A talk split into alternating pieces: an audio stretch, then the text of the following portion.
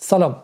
شب پنجشنبه همه شما بخیر. به برنامه جدال امشب 17 همه شهریور خوش آمدید. از اینکه برنامه با تاخیر شروع شد عذرخواهی می‌کنم. مشکل فنی در به خاطر مهمان داشتیم ولی حالا امیدوارم که مسئله برطرف شده باشه. امشب می‌خوایم درباره اجلاس اقتصادی که در چند روز گذشته در ولادیوستوک روسیه برگزار شده با هم دیگه صحبت کنیم. چرا این اجلاس مهمه؟ برای اینکه پوتین که قرار بود امروز یعنی حدودا هفت ماه بعد از آغاز جنگ اوکراین یک فرد در هم شکسته باشه و ادعی ادعا می‌کردن که باید تو الان خودکشی کرده باشه و علیهش کودتا شده باشه. در این اجلاس با اعتماد به نفس بی همتایی صحبت کرد و یک سخنرانی بسیار طولانی و بسیار مهم داشت که درش یک نقشه رای کشید برای آینده نه فقط روسیه بلکه آینده نظم جهانی که پوتین معتقده که روسیه در ساختن و معماریش می‌خواد نقش بازی کنه و درش شریکه. این رو به اسم نظم مالتیپولار یا چند قطبی معرفی کرد و شاید جالب باشه براتون بدونین که اصلا تیتر این اجلاس هم درباره نظم چند قطبی بود. نظم چند قطبی که تا چند سال پیش بین فقط نیروهای رادیکال و نیروهای ضد امپریالیست و مستقل کوچک مثلا شنیده می‌شد الان اسم رسمی اجلاسی است که در روسیه برگزار میشه و نخست وزیر هند یعنی بزرگترین و پرجمعیتترین کشور جهان مودی در شرکت می‌کنه از چین در شرکت می‌کنن ویتنام و, و کشورهای دیگه و به نظر میاد که این حرف ها دیگه توهم های گروه های رادیکال در به شکلی زیر زمین کتابخونه ها و در کافه ها و غیره نیستش و واقعا اون بحث هایی که ما تا می کردیم درباره شکلگیری نظم جدید و تغییرات کلان در حال اتفاق افتادن و ما اگر اونها رو خوب نفهمیم از فهم جایگاه خودمون در جهان امروز و قدم هایی که باید در آینده برداریم قافل خواهیم موند و از چرخ دنیا به عبارتی عقب میفتیم و این می‌تونه به خیلی ساده بگیم ضررهای مادی و اقتصادی فراوانی تبدیل شه. امشب با خانم پریسا نصرآبادی که در برنامه پیشین باشون آشنا هستیم و در حال حاضر همکار ما در جدال هستن و در وبسایت اگر برید مقالات متعددشون رو می‌تونید بخونید. درباره این اجلاس صحبت می‌کنیم و امیدوارم که در طی برنامه بتونیم کامنت های شما رو هم بالا بیاریم. سعی می‌کنیم که برنامه رو حدود یک ساعت نگه داریم ببینیم که این قولمون چقدر می‌تونه عملی شه سلام پریسا امیدوارم که خوب و خوش باشی و خیلی خیلی ممنون که با اینکه می‌دونم که از برنامه تصویری خیلی خیلی خوشت نمیاد و مشکلات فنی هم برات همیشه زیاد پیش میاد. لپتاپ خاموش شد. میکروفون روشن نشد و غیره.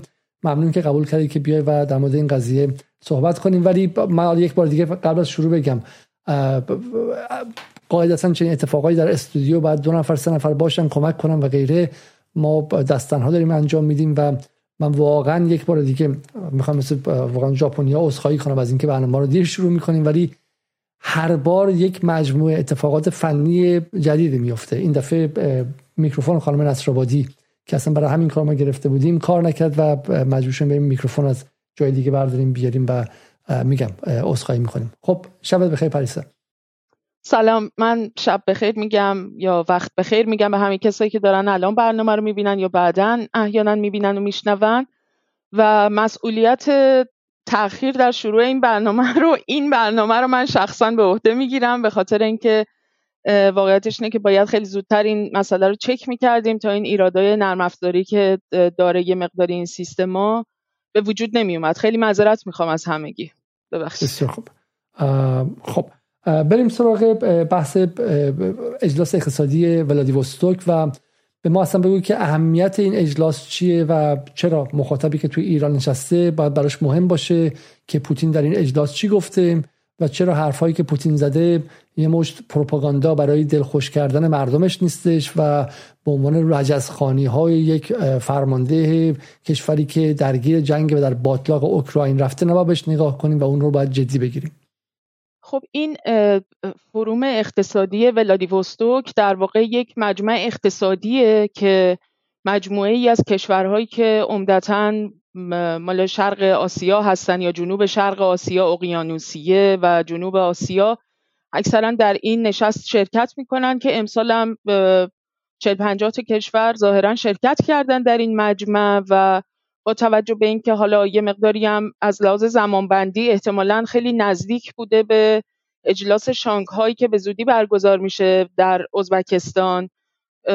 ممکنه مثلا این باعث شده باشه که حالا بعضی از مهمان ها از طریق تماس ویدیویی در واقع پیوسته باشن به این نشست و حضور پیدا نکرده باشن مثل مودی از هندوستان.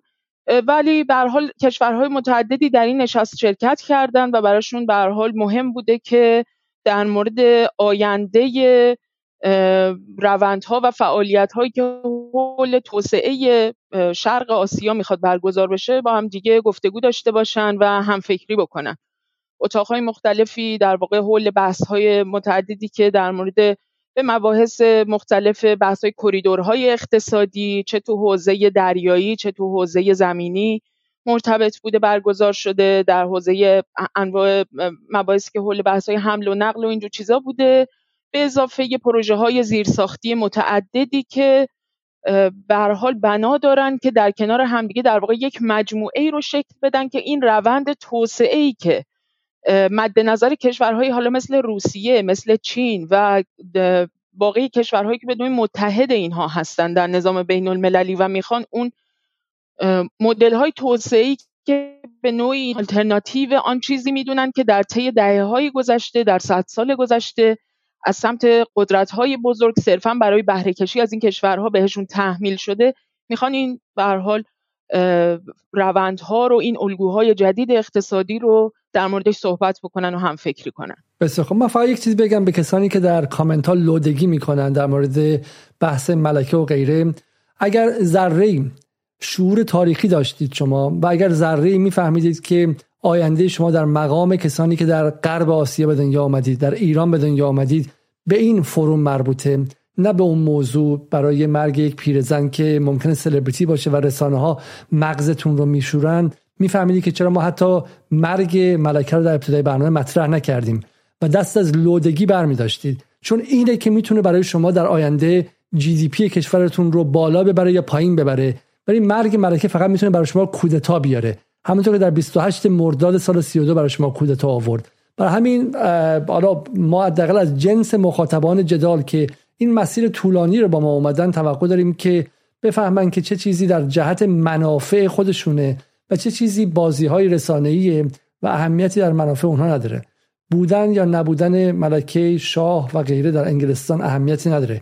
کسی که انگلستان رو میگردونه ملکه و خانواده سلطنتی نیستن بلکه اون اریستوکراسی و اون اشراف ریشهدار و چند صد ساله هن که بانک های انگلیس رو اداره می‌کنن. همون بانک هایی که جابجا کردن 100 دلار برای شما ایرانی ها رو غیر ممکن کرده و کاری کرده که شما مثل بیچاره و ما و ما و خود من ایرانی و ما مثل بیچاره ترین مهاجران بی کس و کار در جهان باشیم و نتونیم یک خرید عادی بکنیم. اون اریستوکراسیه و این ملکه و غیره هم یک ماسکیه که اینها به صورتشون می‌ذارن و یک تشریفاتیه که می‌ذارن و برای برای بازی های سیاسی اهمیتی نداره. اون سرمایداری عظیم چند صد ساله انگلیس که با سرمایداری آمریکایی و اروپایی هم چنان در هم تنیده شده که هنوز که مثل انکبوت و مثل هشبا سیطرشون بر جهان هست و هنوز جرأت می‌کنن که جنگ اقتصادی علیه کشورهایی مثل ما در ایران راه بندازن. اونها اصل کاری نه این ماسک هایی که در صفحه اول روزنامه ها و صدر اخبار هستش. برای همین سعی کنید که منفعت خودتون رو بدونید و سوالات دقیقی بپرسید. این هم درباره مرگ ملکه. خب پریسا بریم سراغ این که پوتین چی گفت و اصلا چه اهمیتی داشت و چه فرقی داشت حرفایی که این دفعه زد. چون پوتین فقط در اجلاس قبلی هم درباره مالتی پولاریتی یا درباره به شکلی نظم چند قطبی صحبت کرده بود. درسته؟ این حرفایی که این دفعه زد چه فرقی داشت؟ آره این در مورد اینکه ما در یک دورانی هستیم که داریم گذار می‌کنیم به یک نظم جدید بین المللی که در اون کشورهایی که به نوعی از سمت این قدرت های که شکل سنتی و تاریخی تمام ابزارهای قدرت رو در دست خودشون گرفتن. سرمایه جریان سرمایه گردش سرمایه در دنیا و اون نظم اقتصادی دنیا رو اینها تعیین کردن و در دست اونها بوده در انحصار اونها بوده. حالا الان به حال قدرت های دیگری در جهان وجود دارند که بهشون میگن حالا قدرت های نوظهور اقتصادی مثل مثلا چین یا هند یا خود روسیه و همینطور بلوک هایی که داره شکل می‌گیره حول این مناسبات جدید که از جمله مثلا بلوک کشورهای بریکس یکی از اونهاست. همین کشورهای در واقع حوزه آسیان که الان جزء کشورهای در واقع همین شرق آسیا هستند و در این اجلاس در این فروم اقتصادی ولادیوستوک هم شرکت کردن. اینها هم به هر حال کشورهایی هستند که متوجه این تغییر نظم و این گذار هستند و از این جهت اونا هم تمایل دارن که با کشورهایی مثل چین و روسیه بیشتر تبادلات اقتصادی خودشون رو تنظیم بکنن. به خاطر اینکه تقریبا دیگه برای همشون الان دیگه مسجله که آینده در شرقه. و این شرق آسیاست که خود پوتین هم تو این بحث, بحث خودش در واقع مکررن در مورد بر اساس شاخص های اقتصادی تاکید کرده که کشورهای آسیایی الان در وضعیت متفاوتی هستن رشدهای اقتصادی قابل توجهی دارن روندهای توسعه ای رو که طی کردن در طی به خصوص دو سه دهه گذشته و اینها اینا همه خیلی قابل توجه بوده و این روندها سعودی کاملا. خب به تصویری که اصلا به این مسئله چیه؟ مسئله این که ما در ایران حداقل ما معتقدیم. معتقدیم که دعوای اصلی بر سر اینی که ما با جهان و با نظم جهان چی کنیم؟ آیا ما در این نظم جهان می‌خوایم باز هم منتظر شیم که آمریکا جلوی ما یک تکه استخونی پرت کنه و بگه که بیا می‌ذارم که یه خورده بیشتر نفت بفروشی و یه خورده از بیشتر از پولای بلوکه شدت رو آزاد کنی به برجام برگردیم منتظر شیم که بانک ایتالیایی و بانک فرانسوی هم یه خورده برای ما گشایش باز کنن در ابعاد کوچیک و شاید شاید شاید اگه با خوش شانس باشیم سایپا میگم سایپا رنو و پژو هم مثلا بیان تو ایران یه کاری انجام بدن یا عینی مثلا لطف کنه که بیاد مثلا چم تحقیق کنه که آیا پالشگاهی می‌خواد تو ایران بزنن که دفعه قبل اتفاق نیفتاد یا اینکه نه یا اینکه میشه واقعا در این جهان جور دیگه حرف زد و جور دیگه فکر کرد. خب این حرفایی که پوتین امروز زد برای من بیش از هر چیزی یادآور حرفایی است که علی خامنه ای از سال 2009 تقریبا سال 88 89 89 اولین بار در قالب اقتصاد مقاومتی و در قالب گردش به شرق از سال 93 4 به بعد زد و عملا میشه گفت که بدنه تکنوکراسی ایران چه در دوره دوم احمدی نژاد چه در دوره اول دوم حسن روحانی این حرفا رو جدی نگرفت و به عبارتی یه لبخند زدن یه صلوات فرستادن یه الله اکبر گفتن و رفتن کار خودشون کردن. و الان ما می‌بینیم تو این چند ماه گذشته که باز بحث برجام شروع شده یعنی چی؟ و ما امشب می‌خوایم به شما توضیح بدیم که حالا واقعا من و پریسان اسرابادی و ایده مثل ما ما دچار توهم و تخیل هستیم و متوهم شدیم و حرفای ایدولوژیک داریم می‌زنیم و این نظمی که حالا گردش به شرق و اینها برای ما به شکلی سفره ما رو پر نمی‌کنه و به قول یکی از این کامنت ها به عنوان یک راننده این برای ما نون شب نمیشه یا اینکه نه؟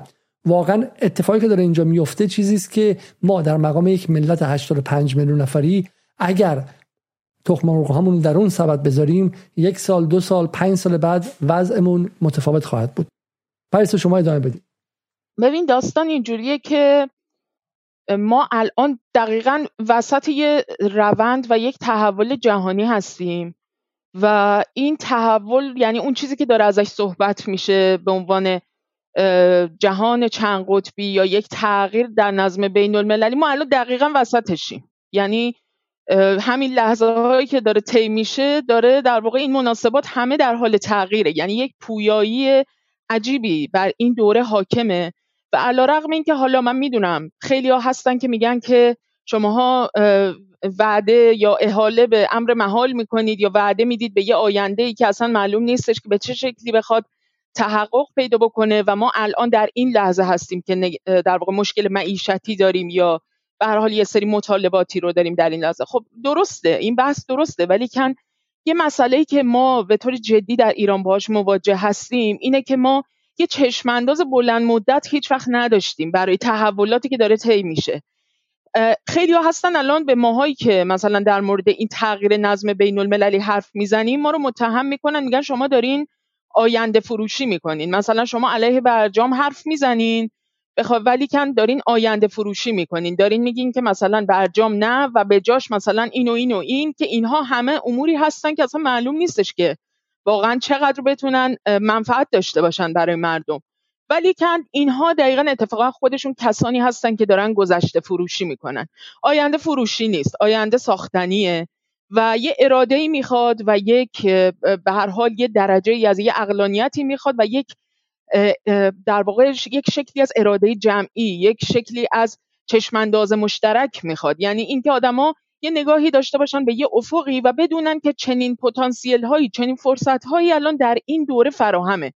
آیا ما می‌تونیم فرزند زمانه خودمون باشیم یا به قول مولانا ابن الوقت باشیم و از این زمانه استفاده بکنیم از این فرصت هایی که الان داره گشوده میشه از این ظرفیت ها خب طبیعتا عده زیادی هستن که دارن مقاومت می‌کنن در مقابل این قضیه و میگن که نه می‌خوان چنگ بزنن به همون نظم گذشته و بگن که نه ما با چنگ و دندون می‌خوایم همون نظم دلاری دلار محور و اون نظمی که قدرت های بزرگ با فرماندهی آمریکا برای ما درست کردن و می‌خوایم حفظ بکنیم چون این تا به حال در طول تاریخ بهترین نظمیه که به وجود اومده.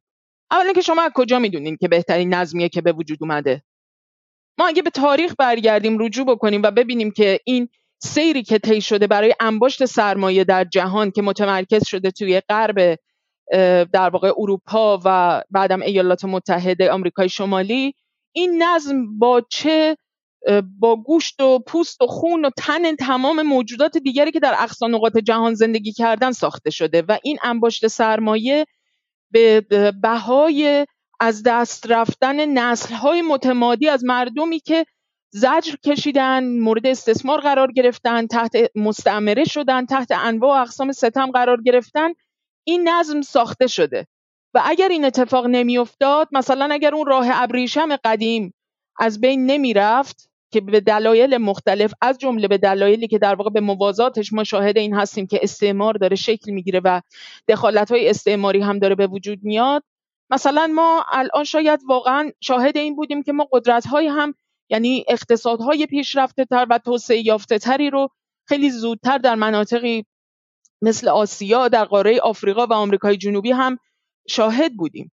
بنابراین اینکه این بهترین نظمیه که در طول تاریخ برای ما به وجود اومده اصلا توجیه نمی‌کنه این مسئله رو که ما بخوایم با چنگ و دندون این نظمی رو که دست کم اون قدری که عمر خود ما داره قد میده و داریم می‌بینیم که روی کرده تهاجمیش از دهه 90 میلادی به بعد به چه شکلی با چه سطحی از توحش در واقع جلو رفته و تا این لحظه اومده چرا این نباید تغییر بکنه؟ ما چرا نباید استقبال کنیم که این تغییر بکنه؟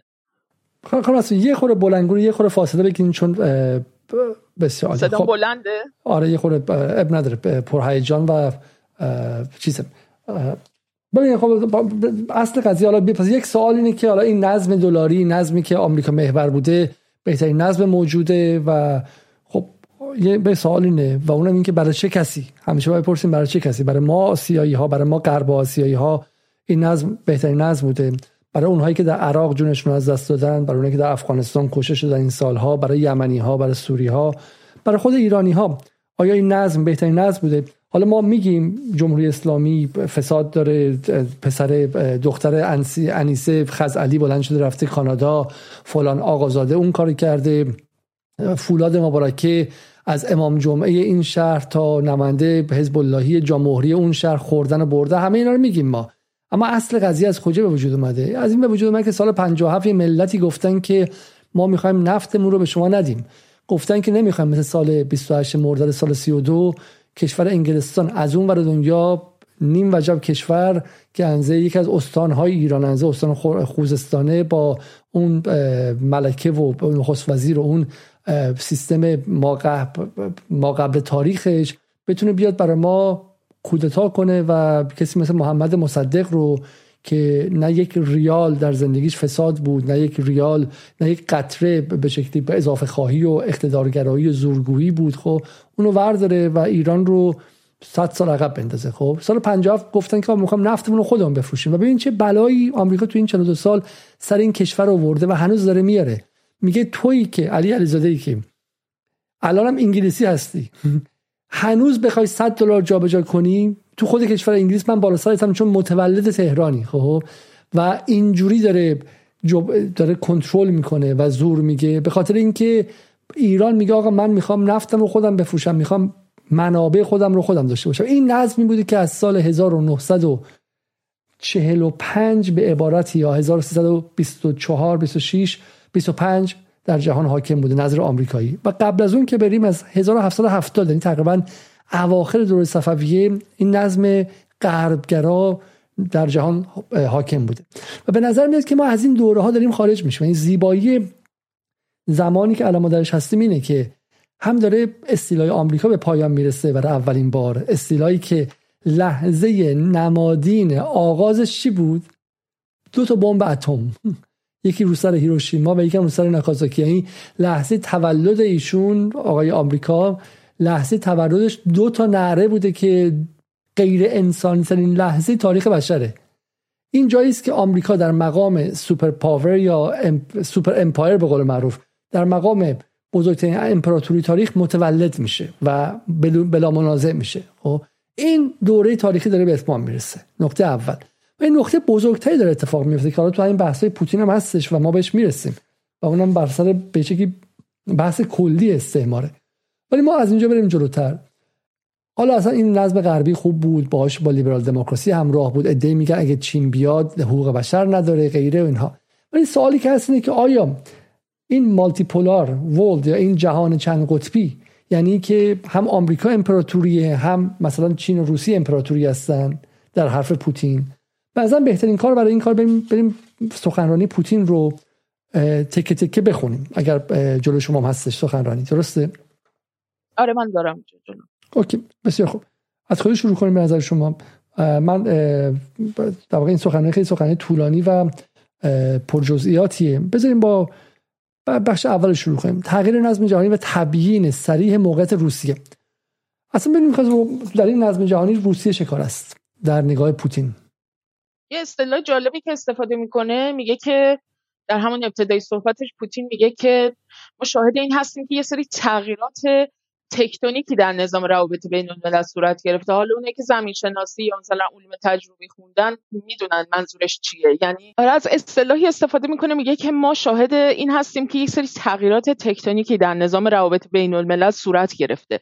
و خب این اصطلاح در واقع ناظر به در واقع اون دوره بندی های زمین شناسیه و این نشون میده که انگار یک تحول کاملا بنیادین داره در نظم بین الملل اتفاق میفته یعنی از این استعاره زمین شناختی استفاده کرده برای اینکه نشون بده که در واقع روابط بین الملل و این نظم بین المللی داره پوست میندازه و در واقع داره به این مسئله اشاره می‌کنه که این غربی که خودش اومده حالا برای اینکه بتونه بعد از به خصوص جنگ جهانی دوم و بعد از اون فجایعی که به بار آورده عملا حالا اومده و یک نظمی رو به وجود آورده در جهان و حالا خود همین ایالات متحده ای که بیشترین منفعت را هم از همین نظم جدید برد یعنی با توجه به اینکه اومد نظام اقتصادی جهان رو به نوعی بر محوریت خودش بنا کرد دیگه. از نظام برتون وودز بعد از جنگ جهانی دوم که اومد اول طلا رو کرد پشتوانه دلار و دلار شد ارز محوری برای تبادلات اقتصادی جهان. تا بعد از اینکه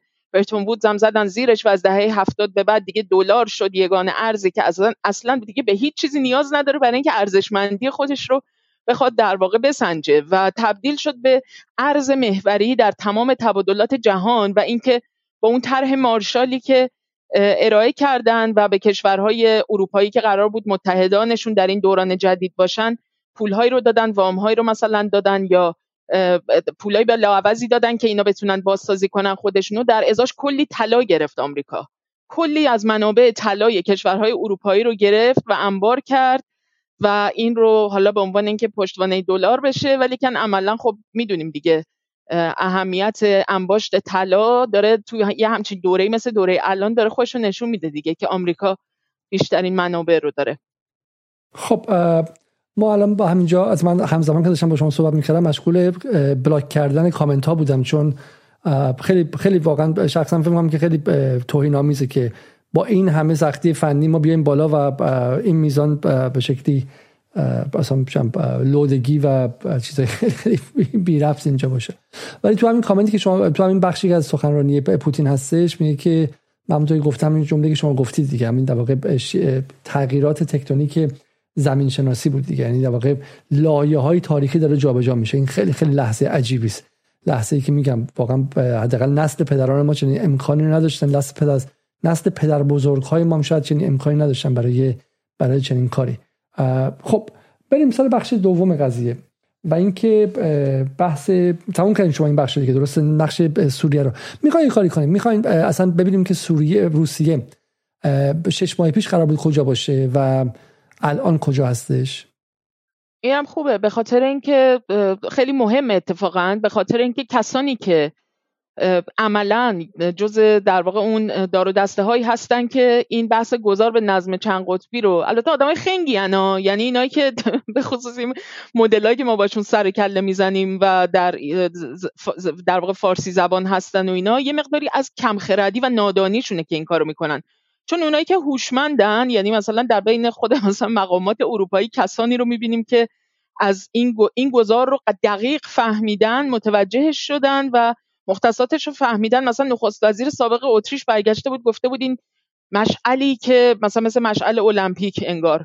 مشعلی که مثلا دست آتلانتیسیست ها بوده مثلا برای دهه ها حالا اینو دارن میدن به دست شرق گرایان و اوراسیا گراها مثلا یعنی خودشونو دارن اینجوری به نوعی به عنوان پیشکسوت امر توسعه جهان و اینها دارن مطرح می‌کنن و سعی نمی‌کنن شکاف بندازن بین خودشون با این روندی که داره طی میشه. ولی ما تو ایران با کسایی مواجه هستیم که این بحث گذار به جهان چند قطبی رو کاریکاتوریزه می‌کنن.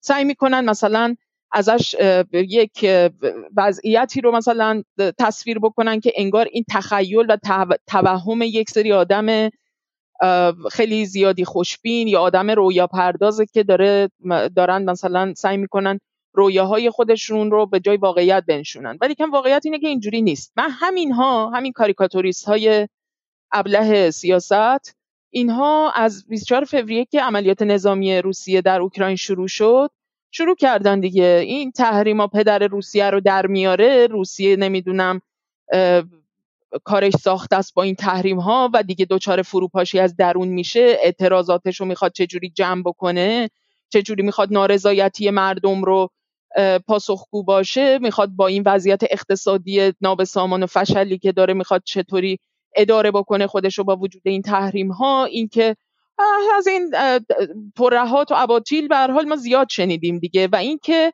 اساسا سعی می‌کردن کل این پروژه رو یعنی کل این تحولی که داره در واقع طی میشه این پروژه سیاسی که حالا خودش رو به, یه شکلی خیلی عیانتر در واقع در این عملیات نظامی در اوکراین خودش رو نشون داد اینو به جنون یا به در واقع مشکل اختلال مشاعر مثلا پوتین سعی می‌کردن نسبت بدن. انگار که مثلا پوتین یه آدم دیوانه که حالا مثلا زده به سرش و به خصوص با توجه به اینکه شایعه کرده بودن که مثلا از یک بیماری لاعلاجی هم رنج می‌بره و دیگه اواخر عمرش هم هست دیگه کاملا زده به سرش و می‌خواد این آخر عمری یک شاهکاری در نظام بین الملل خلق کنه و یه آشوبی به پا بکنه که مثلا در تاریخ ماندگار بشه.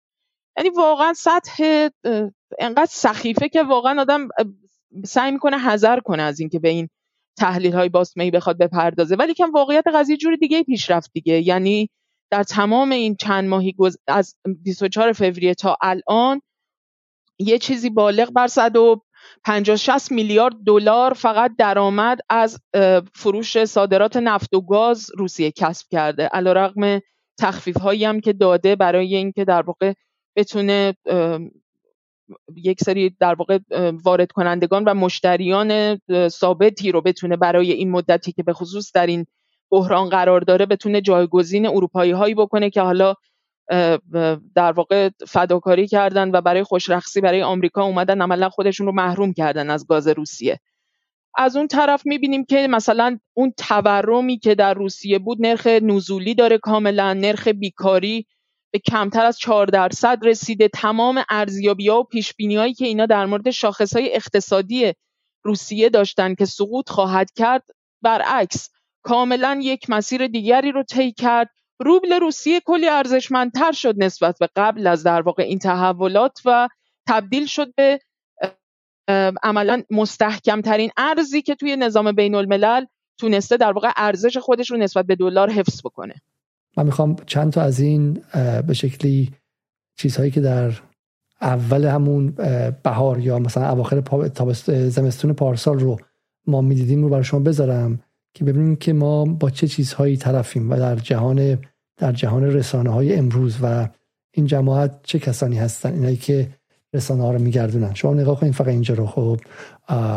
unheard. ولادیمیر پوتینز dangerous madness. دیوانگی خطرناکی پوتین. میایم بعدی.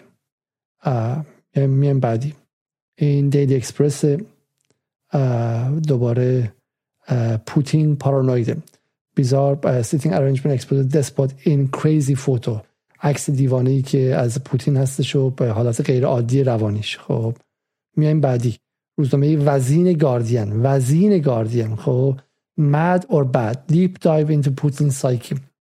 یک شیرجه عمیق در روان پوتین.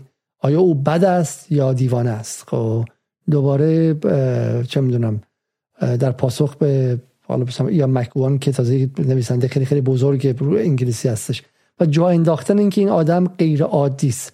این یکی ببینید شما. خب پوتین is evil not mentally ill. تازه لطف کردن ایشون گفتن که این شره و آدم شروری است و یک بیمار روانی نیستش. خب psychological explanation یک توضیح روانکاوانه با این نقاشی که از ادوارد مونچ نقاش مدرنیست هستش. میایم اینجا مجله The Week که جز مجلات مهم و جدی انگلیسه خب is Russian president Vladimir Putin seriously ill آیا واقعا بیماری جدی داره او؟ مال کی 24 می 2022 حالا اینا قابل قبول از ابتدای تاریخ بشریت شما وقتی داری با کسی میجنگی رجزخانی می‌کنی؟ میگی که این اگه مثلا چه می‌دونم پارت ها با یونانیا در حال جنگ بودن می‌گفتن که شاه یونانیا در حال مرگ مریض بچهش میکشتش جنون گرفته که دل طرف مقابل خالی شه از این نظر قابل قبوله. ولی قرن 21 سال 2022 در عصر اینترنت فکر می‌کنین چطور می‌تونن چنین چیزی بگن؟ برای من به شما میگم چرا. و باز دوباره Daily Express Putin's mental health reason Berlin Paris talking to Russia worried he might go further. خب ما تو اون برنامه آیا پوتین رد داده ما در اون برنامه هم خیلی مفصل روی این بحث و به عنوان در واقع استفاده از این تکنیک برای جنگ رسانه‌ای و جنگ روانی توی اون فضا هم خیلی مفصل صحبت کردم دیگه می‌خوام بگم. من, من می‌خوام بگم که این این ببین این بروکینگ خب این بروکینگ یعنی مهمترین اتاق فکر واشنگتن بروکینگ. درسته؟ بروکینگز میگه پوتین پوتین پرسونالیتی دیسوردر اختلال شخصیتی پوتین. حالا من همه حرفم اینه اینجا. اینه که بر اینها حرجی نیستش. چون دقیقا یک جور جنونه. بیرون اومدن از اون نظم قدیمی ارباب آزاد شدن باز کردن قل و زنجیر و گفتن اینکه ما دیگه نمی‌خوایم با قوانین شما بازی کنیم. ما دیگه نمی‌خوایم نوکر شما باشیم. ما دیگه نمی‌خوایم نفت رو به قیمتی که شما دستور میدی بفروشی ما دیگه نمی‌خوایم اورانیوم و همونقدر که شما دستور میفرمایی غنی کنیم. ما دیگه نمی‌خوایم در مرزمون وقتی می‌خوایم بیایم بیرون توی خلیج فارس خودمون اجازه بگیریم. آقا اجازه است؟ من ناواد اجازه میدن که من کشتیم از اینجا رد چن طرف از 11 هزار کیلومتر اون طرفتر اومده. حتی اسم ایران رو نمی‌تونه تلفظ کنه. میگه ایران خب مثلا نمی‌دونه فرق ایران و عراق کجاست آمریکاییه. و اومده تو خلیج فارس در فاصله 100 کیلومتری مرز ایران تعیین تکلیف می‌کنه که ما حق داریم با قایقمون رد چیم و تو اگه بخوای از این نظم بیای بیرون خب باید دیوانه باشی. برای اینکه تعریف عقل و جنون رو هم ارباب تعیین کرده به مدت 300 سال گذشته. به قول میشل فوکو در واقع همون تو همون بحثای فیلسوف فرانسوی خود اینکه خط بین جنون و عقل کجاست هم تعریف صاحبان قدرت بوده. خب برای همین از این خط بیرون اومدن و باز تعریف اون مرزها برای اینها یک جور دیوانگی است و این یک معنای مضاعف هم داره. اما می‌بینیم که این اتفاق داره میفته و هر چقدر تصویر اینه که ارباب داره داد می‌زنه که بیرون نرو. نمی‌تونی بدون من زنده بمونی. گشت نمیمونی. بدبخت میشی. تو خیابون میزننت. خب آزاد نشو. از قفس بیرون نیا. و این اتفاق افتاده. فراتر از تصور افتاده و من می‌خوام همراه پریسا بخشی از این نمادها رو نشون بدیم که وقتی میگیم اتفاق افتاده چه اتفاقی افتاده؟ پریسا تو توضیح میدی عکس رو؟ این در واقع نشون میده که روسیه به عنوان یکی از بزرگترین صادرکنندگان غلات و به خصوص گندم که بعد از این شروع بعد از شروع عملیات نظامی و اینکه احتمال این وجود داره که در جهان ما با یک قحطی و کمبود غذا در واقع مواجه بشیم به خصوص کشورهای پیرامونی و کشورهای فقیرتری که وابسته هستند به این گندم و با توجه به اینکه این عملیات نظامی می‌گفتن که در اختلالی ایجاد کرده در اون زنجیره تامین و اون شبکه های حمل و نقلی که باید این قلات رو در واقع منتقل می‌کردن از طریق بارگیری کنن کشتی ها و این رو منتقل کنن به کشورهای فقیرتری که نیاز دارن به این و کاملا وابسته هستن به این محموله های غذا. خب این اتفاق افتاد که اولا روسیه که از اولش گفته بود که هیچ مسئله وجود نداره برای اینکه ما بخوایم این صادرات رو انجام بدیم. این کشورهای غربی بودن که با اعمال تحریم های خودشون عملا اون شبکه های بیمه و حمل و نقل و تبادلات بانکی رو سعی کرده بودن روش اثر بگذارن و اونها رو در واقع به نوعی یک کار بندازن. ولی کن حتی در کنفرانس در واقع نشست اتحادیه آفریقا هم روسیه به اونها اعلام کرده بود که از جانب روسیه نگران نباشید. ما در واقع ترتیب بارگیری این گندم ها و غلات رو خواهیم داد. اما اتفاقی که افتاده چی بوده؟ خود پوتین در همین سخنرانیش در یه جایی ایجاد می‌کنه که در واقع صحبت می‌کنه میگه که این بحران غذایی که در واقع در موردش صحبت شده و اینها و اون کشتی های غلاتی که قرار بود بارگیری بکنن از من بخونم اون بخش رو اصلا. من بخونم آره بخش رو. میگه که افزایش قیمت ها در بازارهای جهانی می‌تواند یک تراژدی واقعی برای اکثر فقیرترین کشورها باشد که با کمبود مواد غذایی، انرژی و سایر کالاهای کالاهای حیاتی مواجه هستند. در حالی که در سال 2019 طبق گزارش سازمان ملل 135 میلیون نفر در جهان با ناامنی غذایی حاد مواجه بودند، تعداد آنها تا کنون دو نیم برابر افزایش یافته و به 345 میلیون نفر رسیده. فقیرترین کشورها به طور کامل دسترسی به ضروری ترین مواد غذایی را از دست دادند زیرا کشورهای توسعه یافته در حال خرید کل عرضه هستند و باعث افزایش شدید قیمت ها می شوند. ایجاد بحران غذا و قحطی مصنوعی در کشورهای پیرامونی تمام قلات صادر شده از اوکراین تقریبا به طور کامل به اتحادیه اروپا رفته نه به کشورهای در حال توسعه و فقیر فقط دو کشتی قلات را تحت برنامه جهانی غذای سازمان ملل تحویل دادن. فقط دو کشتی از 87 کشتی. تاکید می‌کنم 60 هزار تن از دو میلیون تن غذا را حمل کردند. این فقط سه درصد است و به کشورهای در حال توسعه رسید. باور نکردنیه یعنی اینها اینقدر گفتن که جنگ اوکراین باعث قحطی و باعث کمبود غذا شده. و بعد وقتی کشتی های غلات آزاد شدن فقط سه درصد رو به کشورهای فقیر فرستادن و 97 درصد رو دوباره درون شکم های سیر آدم های غربی ریختن.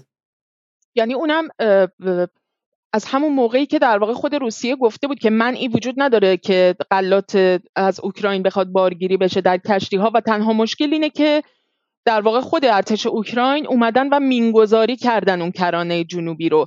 بیان مینا رو در واقع بیان مین روبی کنن پاکسازی کنن اون کرانه رو که کشتی ها بتونن بیان پهلوگیری بکنن و این غلات رو بار بزنن. و اونها انقدر این مسئله رو به تعویق انداختن و معطل کردن که این بحران و اخلال به وجود اومد و بعدش هم که نهایتا این اتفاق افتاد که دیگه دیروز پوتین سراحتا اعلام کرده دیگه از 87 تا کشتی فقط دو تا کشتی رسیده به آفریقا. یکیش رفته به سمت جنوب آفریقا به سمت جنوب صحرا یکیش هم در در واقع جیبوتی ظاهرا پهلو گرفته که قراره به سومالی و اتیوپی منتقل بشه. بسیار خوب. خب بریم سراغ عکس بعدی و ببینیم که این میزان گاز و نفت درآمد گاز و نفت روسیه است. درسته؟ بر اساس روبل. آره درسته. هم میزانش همین که نشون میده نسبت به سال قبل که در واقع روسیه مثل الان مشمول این تحریم ها نبود چقدر تولید و فروش در واقع محصولات انرژی روسیه افزایش هم پیدا کرده. یعنی شما الان حالا من تا ماه آپریلش رو در واقع پیدا کردم ولی کن همین این نشون میده که از همین ماه فوریه مارچ آپریل یعنی در همین سه ماه هم کاملا مشهوده که چیزی نزدیک به دو برابر و یا شاید بیش از دو برابر شده فروش نفت و گاز روسیه. و این خودش نشون میده که در واقع این رژیم تحریم هایی که غرب ازش به عنوان یک سلاح علیه کشورهایی که به نوعی گردن نمی‌ذارن و نافرمانی می‌کنن نسبت به این نظم مطلوب اینها اعمال می‌کنه این تحریم ها عملا ناکارآمد هستند خود پوتین هم در همین سخنرانیش در واقع اشاره کرده به این مسئله و برگشته گفته که در واقع روسیه به عنوان یک جزئی از یک کل قدرتمند غیر غربی مقابل زیاده خواهی و سلطه غرب ایستاده و داره از خودش دفاع می‌کنه اما منزوی کردن روسیه در وضعیت فعلی غیر ممکنه. و عملا ما داریم به تقویت امنیت خودمون تو بخش صنایع و اقتصاد ادامه میدیم و این تهاجم اقتصادی مالی و فناوری غرب نمی‌تونه ما رو متوقف بکنه. جمله خیلی مهمی که روسیه داره حالا من چون تیکارا می‌خونم اگر شما با من همراهی کنید در واقع متوجه میشم من از رو خود پوتین بخونم شاید بهتر باشه. جمله خیلی مهم پوتین اینه دیگه میگه که روسیه به عنوان جزئی از یک کل قدرتمند غیر غربی که مقابل زیاده خواهی سلطه غربی ایستاده و از خود دفاع می‌کند در حال حاضر هستش. و جمله مهمش اینه. میگه مطمئن هستم که فدراسیون روسیه از 24 فوریه تا کنون چیزی را از دست نداده اما مورد مهمی که به دست آورده تقویت حاکمیت است. و به نظر من این نقشه حالا که ما اپریل از اون موقع تا خیلی بیشتر شده دقیقا نشان دهنده همینه. اینه که روسیه چیزی از دست نداده از 24 فوریه که حدودا میشه چهارم اسفند و آغاز در جنگ چیزی از دست نداده اما حاکمیت ملیش به شدت تقویت شده.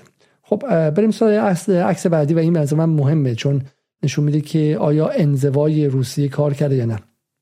آره دیگه اینم در واقع کشورهایی که در صد روز نخست بعد از شروع عملیات نظامی مهمترین اصلی ترین وارد کنندگان انرژی بودن از روسیه.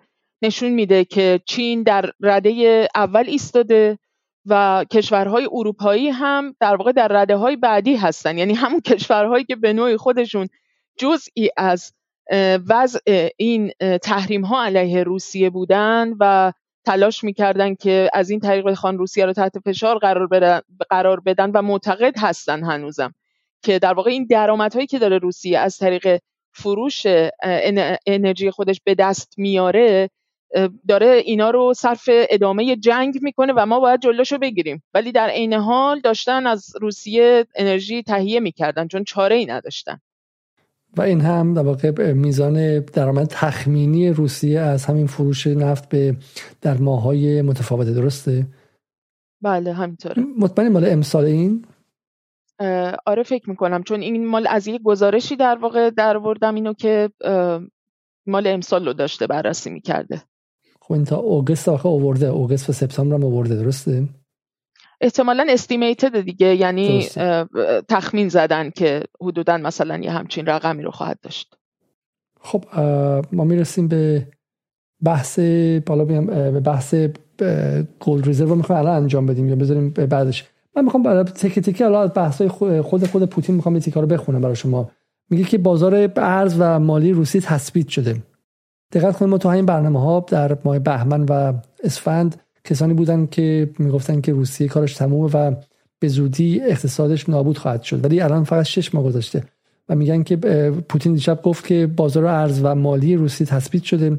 تورم در حال کاهش است و نرخ بیکاری در کمتر از چهار درصد است. ارزیابی ها و پیش بینی های عملکرد اقتصادی ما از جمله توسط بازرگانان در حال تر از اول بهار است. و منزوی کردن روسیه در وضع کنونی غیر ممکن است و مسکو به تقویت امنیت در بخش صنایع و اقتصاد خود ادامه می‌دهد. روسیه به خوبی با تهاجم اقتصادی مالی و فناوری غرب کنار میآید. تا اصطلاح به کار می‌بره. جنگ مالی جنگ اقتصادی و جنگ تکنولوژیک. چون محروم کردن شما از تکنولوژی هم نوعی جنگه و ما اینها رو در این سالها در ایران داشتیم و یک نفر نگفت که جنگ تکنولوژی غرب تجاوز تکنولوژیک غرب. ببینید اینه.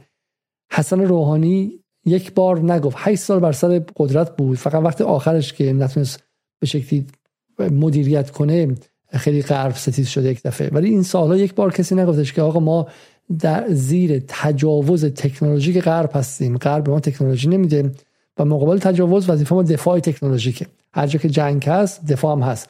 ما زیر تجاوز ارزی آمریکا هستیم و مقابلش باید دفاع ارزی کنیم. برای همین بانک مرکزی ایران چیزی مقابل معادل به شکلی ستاد خاتم الانبیا در جنگ 8 سال است. و بانک مرکزی ایران هیچ وقت اینطوری نبودش در اون موقع و غیره. برای همین خیلی به نظرم سخنرانی پوتین از این نظر جالبه که دقیقا انگار یه کسی که لباس رزم پوشیده و, و رفته به جنگ غرب نه به جنگ اوکراین نه به جنگ دلقکی به اسم زلنسکی. به جنگ چیزی به اسم غرب. و اینجا بارها و بارها از مفهومی به اسم غرب هم استفاده می‌کنه و حرف می‌زنه. و منظورش از غرب دقت کنید اینجا. دقت کنید. منظورش از غرب زنان مواشفته با موی بلوند و دختران با دامن کوتاه و آهنگ های راک و این حرفا نیست. اون چیزی که در ایران فکر می‌کنن که غرب سسی زنی. غرب یعنی نهادهای سلطه در عرصه نظامی اقتصادی و سیاسی. غرب این نیستش که شما شب خونتون ودکا می‌خورید ویسکی می‌خورید چگونه زندگی می‌کنید و غیره. بله بله فرهنگ هست. فرهنگ اپراتین سیستم شماست خب. ولی منظور از غرب نهادهایی است که به واسطش مردمی که در نیم کره غربی بودن از حدود 1770 میلادی بقیه جهان رو استعمار کردن. گاهی در قفس انداختن مثل کاری که بلژیکی ها با کنگویا کردن. گاهی به زنجیر بستن تو کشتی ها به عنوان برده فرستادن به اونور مثل کاری که با آفریقا انجام شد با شمال آفریقا انجام شد با جنوب آفریقا انجام شد.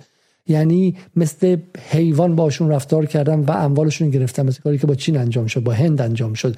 مثل کاری که با خود ایران انجام شد. خب برای همین منظور از غرب اینه. ابزار نهادها و institution ها و مؤسسات و منطق و لوازمی که باش این سلطه رو برقرار کردن و در عصر جدید حداقل در سی سال گذشته این سلطه مستقیم نبوده بلکه به واسطه اقتصاد به واسطه IMF به واسطه سازمان تجارت جهانی به واسطه تعرفه ها به واسطه برجام به واسطه تحریم ها به واسطه های دیپلماتیک به واسطه های اینجوری بوده. و و اینجاست که پوتین از غرب صحبت می‌کنه و از لزوم ایستادن مقابل غرب. و این اتفاق عجیبیه. چون شما به پوتین که نگاه می‌کنی با موی بلوند و چشم هم روشن خودش می‌کنی تو هم که غربی هستی. و میگه نه من غربی نیستم. ما باید مقابل وست مقابل غرب بیستیم و میاد خودش رو با افتخار در جبهه شرق تعریف می‌کنه. درسته پریسا؟ آره دقیقا همینطوریه. یعنی به هر حال در این صحبت های پوتین همین مسئله خیلی برجسته و پررنگ بود دیگه. مرزبندی خودشون رو با یک استعمار تاریخی به لوک غرب کاملا میان روشن می‌کنن. یعنی میگه که اوراسیا وقتی از اوراسیا صحبت می‌کنه یه جایی میگه که اوراسیا دیگه فقط موضوع استعمار اروپایی متمدن نیست بلکه دوباره داره سرپا میسته و داره تبدیل میشه به یک عنصر و یک عامل مؤثر و تصمیم گیرنده برای سیاست جهانی. یعنی دیگه بلوکی که داره در چارچوب اوراسیا شکل می‌گیره داره علیه این اروپای متمدن استعمارگری که نظم خودش رو تحمیل کرده می‌خواد در مقابل این قرار بگیره و بگه که من می‌خوام خودم اداره بکنم در واقع جامعه خودم رو زندگی خودم رو حیات اقتصادی سیاسی اجتماعی فرهنگی خودم رو می‌خوام خودم اداره بکنم. به دور از هر گونه اعمال سلطه و در واقع هر گونه دستی که از بالا سر بخواد بیاد و این چیزی رو به من تحمیل بکنه. برای همین به وضوح پوتین این رو روشن می‌کنه که روسیه خودش رو دیگه در جبهه در واقع غرب به هیچ عنوان نمی‌دونه و وقتی که از مثلا دوست و غیر دوست صحبت می‌کنه و میگه که کشورها دیگه برای ما امروز تبدیل شدن در واقع در دو گروه قرار می‌گیرن کشورهای دوست و کشورهای غیر دوست که خب البته در بین این غیر دوست ها ادهی هم هستن که تبدیل به دشمن هم شدن. ولی کن مسئله اینه که این پارادایمی که در واقع داره تعریف می‌کنه این چارچوبی که ارائه می‌کنه به نوعی میشه گفت که اگه بخوایم یه فلاش بک بزنیم به بحثایی که قبلا هم در موردش حالا صحبت کردیم یا توی اون مقاله‌ای که راجع به رابطه روسیه و اسرائیل نوشتم هم یک گذری و یه اشاره بهش کردم. در مورد سند امنیت ملی روسیه آخرین سندی که سال 2021 منتشر شد که یک تفاوت خیلی جدی و مهمی داره با سندهای امنیت ملی روسیه در سال 2015 و همینطور 2007 که بعد از کنفرانس مونیخ که خیلی کنفرانس مهمی هم هستش در تاریخ تحول روسیه در 20 سال گذشته.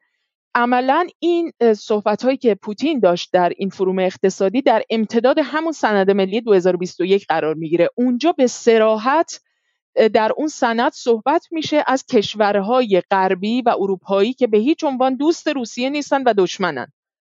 و از بلوک ناتو به عنوان دشمن روسیه صحبت می‌کنه و از کشورهایی مثل چین و هند به عنوان کشورهای دوست و متحدان استراتژیک صحبت می‌کنه و همینطور از بلوک های مهمی که تعیین کننده هستند در این تحولی که در جریانه. بنابراین این صحبت های پوتین کاملا منسجم و به نوعی در امتداد همون سند امنیت ملی روسیه قرار می‌گیره و نشون میده که اینها یک چشمانداز کلان بلند مدت داشتن برای تحولات پیش رو. یعنی این چیزی نیستش که بگیم اگه چون الان این اتفاق اوکراین افتاده و این عملیات شروع شده مثلا روسیه تغییر جهت داده. نه.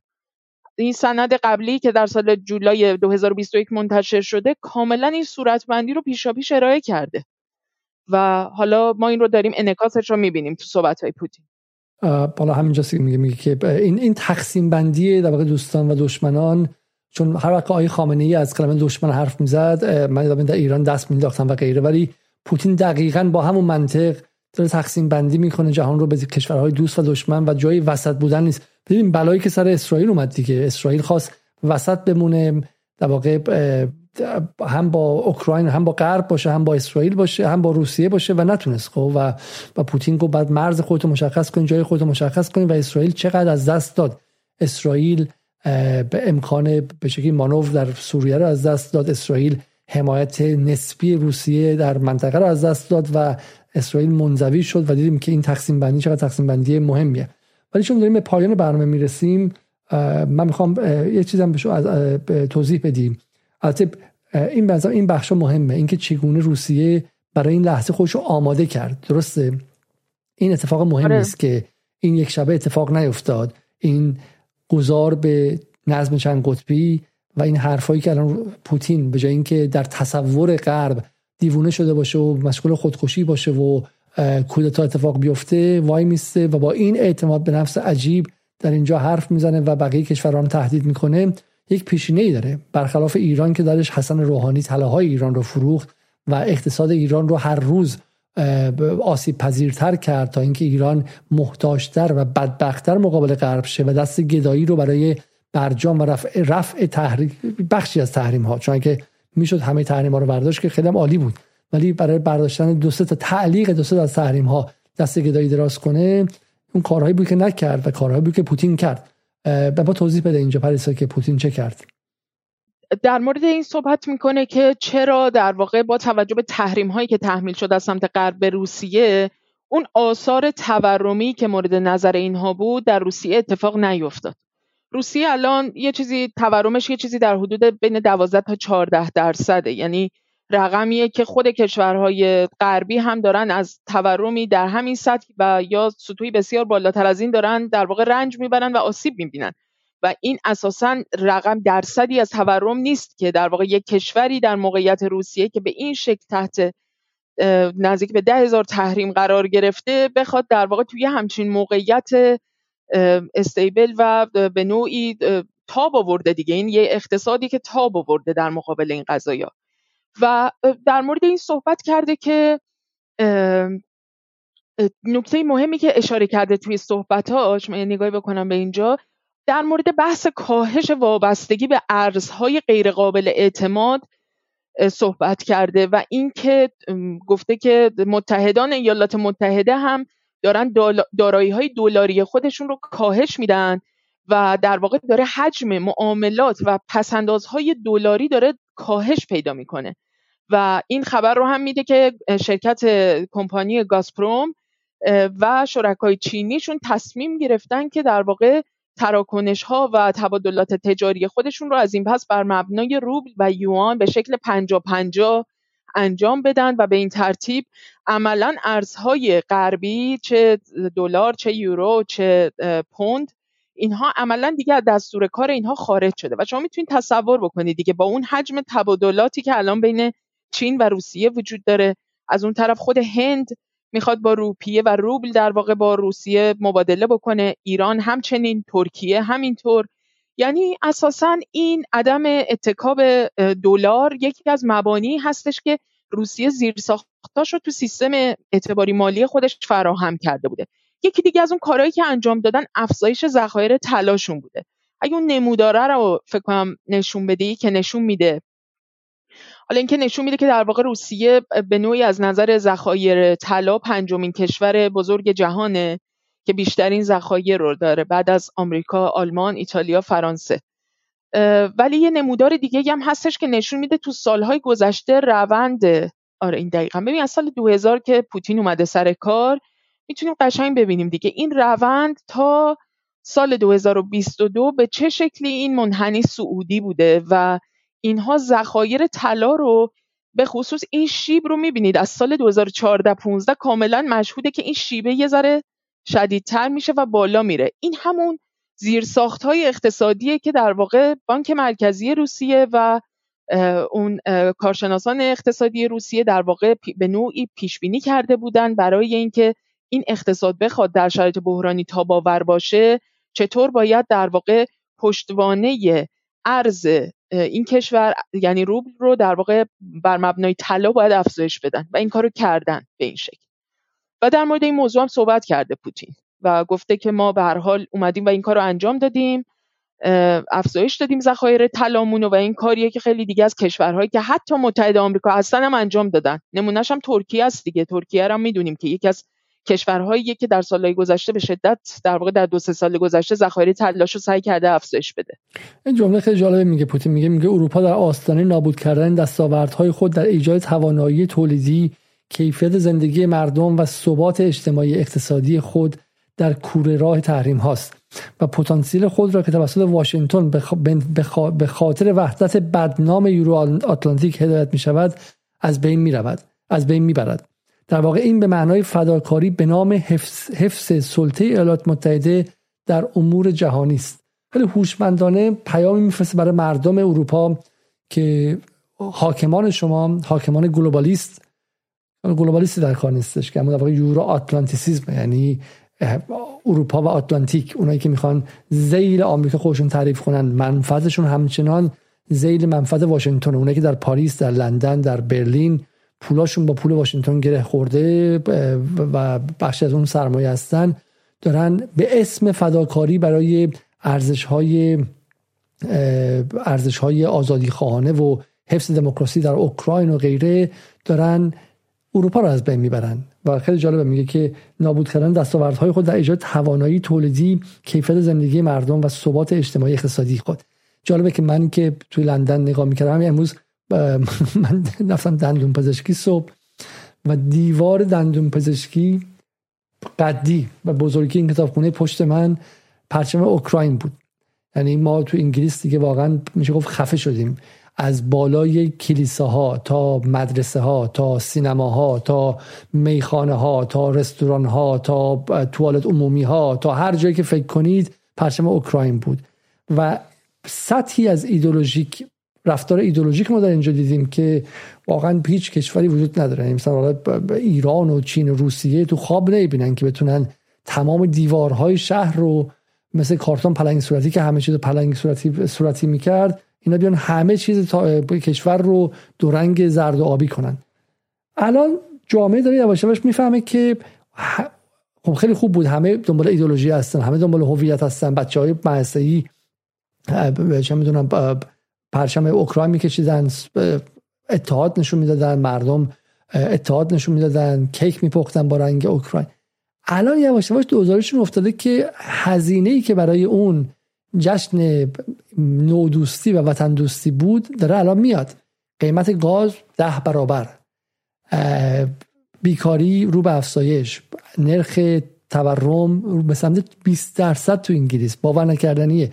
هر هفته ای که من تو انگلیس میرم حالا قابل مقایسه با ایران نباشه که 60 درصد ها ولی خب تو انگلیس شما توقع نداریم. اینکه چون به انگلیس بعداقل طبقه متوسط پوند به پوندش رو حساب می‌کنه. چون همه چی رفته. شما اگر حقوقت باشه 4000 پوند در ماه تا پوند آخرش هم حساب شده چون یه بخشش وام منزله یه بخشش وام ماشین یه بخشش وام چیز دیگه است مبلمان یه بخشش 800 پوند در ماه فقط پول مهد کودک بچته هیچی باقی نمونده. و وقتی که یک دفعه یک دفعه قبض گاز پنج برابر تا ده برابر میشه همون میشه که تو اسکاتلند میگن هیت اور ایت یا بخور یا خونه تو گرم کن. و همین شوخی نداره. و الان الان مخاطبا و شهروندان انگلیس از کنار پرچم اوکراین دیگه با اون احساس همدلی رد نمیشن. می‌فهمن که اون داستان اوکراین ابزاری بود برای اینکه این ور سر کیسهشون رو بچاپن. و چه کسی بچاپه؟ همون بخش های سرمایدار به شکل یورو آتلانتیس در بروکسل در لندن در پاریس. برای اینکه زعامت واشنگتن همچنان حفظ شه. زعامت بانک های آمریکایی همچنان حفظ شه. زعامت سیلیکون ولی همچنان حفظ شه. و, و پوتین بهشون میگه که شما هم باید انتخاب کنید. و امید ما اینه. امید ما فقط نیستش که مردم غرب آسیا مردم چین مردم روسیه مقابل نزد بیستن. امید اینه که در خود اروپا هم چه بسا روزی اتفاق بیفته. اون ترک خوردن خیلی ترک خوردن زیبایی است. لحظه ای که بخشی از فرانسه بلند شه مقابل زعامت آمریکا که حتی این گرایش ما دیدیم از سال 2002 به این ور. گرایشی که خواسته خودش رو بکنه. حتی قبل از اون در دهه 60 و 70 دو گل می‌خواست این کار کنه و نتونست. جرأتش رو نکرد و توانش رو نداشت که از زیر زعامت آمریکا بیاد بیرون از زیر زعامت دلار بیاد بیرون. دو گله که میگه که ما برده دلار هستیم و ما حتی سوورینیتی حتی حاکمیت ملی نداریم چون حق حاکمیت ملیمون در در آمریکا تعیین میشه. و این حالا میگم روزی در اروپا هم خواهد بود و این پوتین خیلی به این اروپایی ها اشاره می‌کنه. بریم سراغ بخش بعدی و اون هم نکته جالبی که هستش اینه که چگونه روسیه به شکلی GDP per capita یا تولید ناخالص ملی بر شهروندها رو در این سالها افزایش داد. درسته پریسا؟ آره بر مبنای در واقع قدرت خرید. چون می‌دونیم وقتی که GDP رو یعنی تولید ناخالص داخلی رو مثلا بر اساس صرفا همین شاخص بخواین حساب بکنی این چیز زیادی رو نشون نمیده. ولی وقتی که این رو بر مبنای اون شاخص در واقع PPP یا بر مبنای اون توان خرید شهروندان GDP رو محاسبه می‌کنن اونجاست که نشون میده که در واقع اون کسانی که یه میزانی از اون برابری و اون در واقع دسترسی شهروندان به اون امکانات و اون رشد اقتصادی و سهمشون از اون رشد اقتصادی رو نشون میده. و این شاخص در واقع خیلی گویاست. بر مبنای همین شاخص الان چین از سال 2014 یا 15 اگر اشتباه نکنم از آمریکا جلو افتاده. یعنی شاخص GDP per capita بر مبنای شاخص PPP چین الان سالهاست که از آمریکا جلوتره. و این نشون میده که در واقع این قدرت خرید مردم چین و اون دسترسیشون به امکانات مالیه که از شهروندان آمریکایی به مراتب الان در وهله بالاتری قرار گرفته و این برابری در اونجا در روسیه در نه چین روسیه. نه چین رو داشتم می‌گفتم. بله، بله. چین از چین از آمریکا جلو افتاده. این این تصویر در مورد روسیه است که به حال نشون میده که چقدر از سال در واقع از فوریه 2022 که می‌بینیم 9 چقدر بله. درصده بله. دو دهم درصده. در ماه مارس در ماه آپریل در ماه می همه اینها در واقع رفته بالا و در خیلی بالاتر قرار گرفته. در درصد خیلی بالاتری قرار گرفته. از inflation rate دیگه این در واقع تورم روسیه است که درسته؟ از 9 درصد می‌رسه به 16 درصد و اون پایین میره بله. آره آره بله. نه من فکر کردم همون چیز قبلیه فکر کردم قبلی آره آره. که نه قبلی که در واقع همین در واقع قدرت خریدشون و به شکلی درآمد بله. درآمد درآمد ناخالص بر شهروندی که در سال 2020 بالا رفت 2021 خیلی بالا رفته ما 2022 رو نداریم همچنان درسته بله. بعدی inflation rate که به 16 درصد می‌رسه در ماه مارچ بلافاصله بعد از جنگ و تورم خیلی زیاد میشه ولی جالبش اینه که الان به 15 درصد رسیده و همونی که پوتین میگه. میگه ما تونستیم تورم رو کنترل کنیم و به ثبات برسونیم. و این به 15 درصد درصد رسیده در حالی که در اروپا این مسیر برعکسه و داره داره اضافه میشه. خب من این جمله دیگه از پوتین بخونم و این جمله که میگه ما میگم این مدار عکس رو امروز هولکی پیدا کردیم. ببینید اصل قضیه اینه و به برای ما شهروندان ایران این نکته خیلی نکته مهمیه. پوتین میگه که جنگ اقتصادی غرب علیه غیر غرب در مورد این میگه و میگه ناکارآمدی تحریم های ستمگرانه غرب و اثر بومرنگی آن. یعنی تحریم ها مثل بومرنگی که رفته به خودش برگشته. میگه تورم در کشور توسعه یافته داره رکورد میشکنه روسیه به حدود 12 درصد نگاه می‌کنه و غرب داره بیشتر میشه. آثار تورمی و سیاست های ریاضتی غرب برای مقابله با اثرات تحریم هایی که به خودشان بازگشته است رو میگه. میگه تب تحریم ها مثل کووید جهانگیر بوده. اما برخلاف تب کرونا به این زودی از بین نمی رود و آسیب شدیدی به کشورهای توسعه یافته می‌زند. و بعد میگه که میگه علیرغم تلاش های خارجی مجموع محمول های بنادر دریایی روسیه طی هفت ماه سال جاری تنها اندکی کاهش یافته.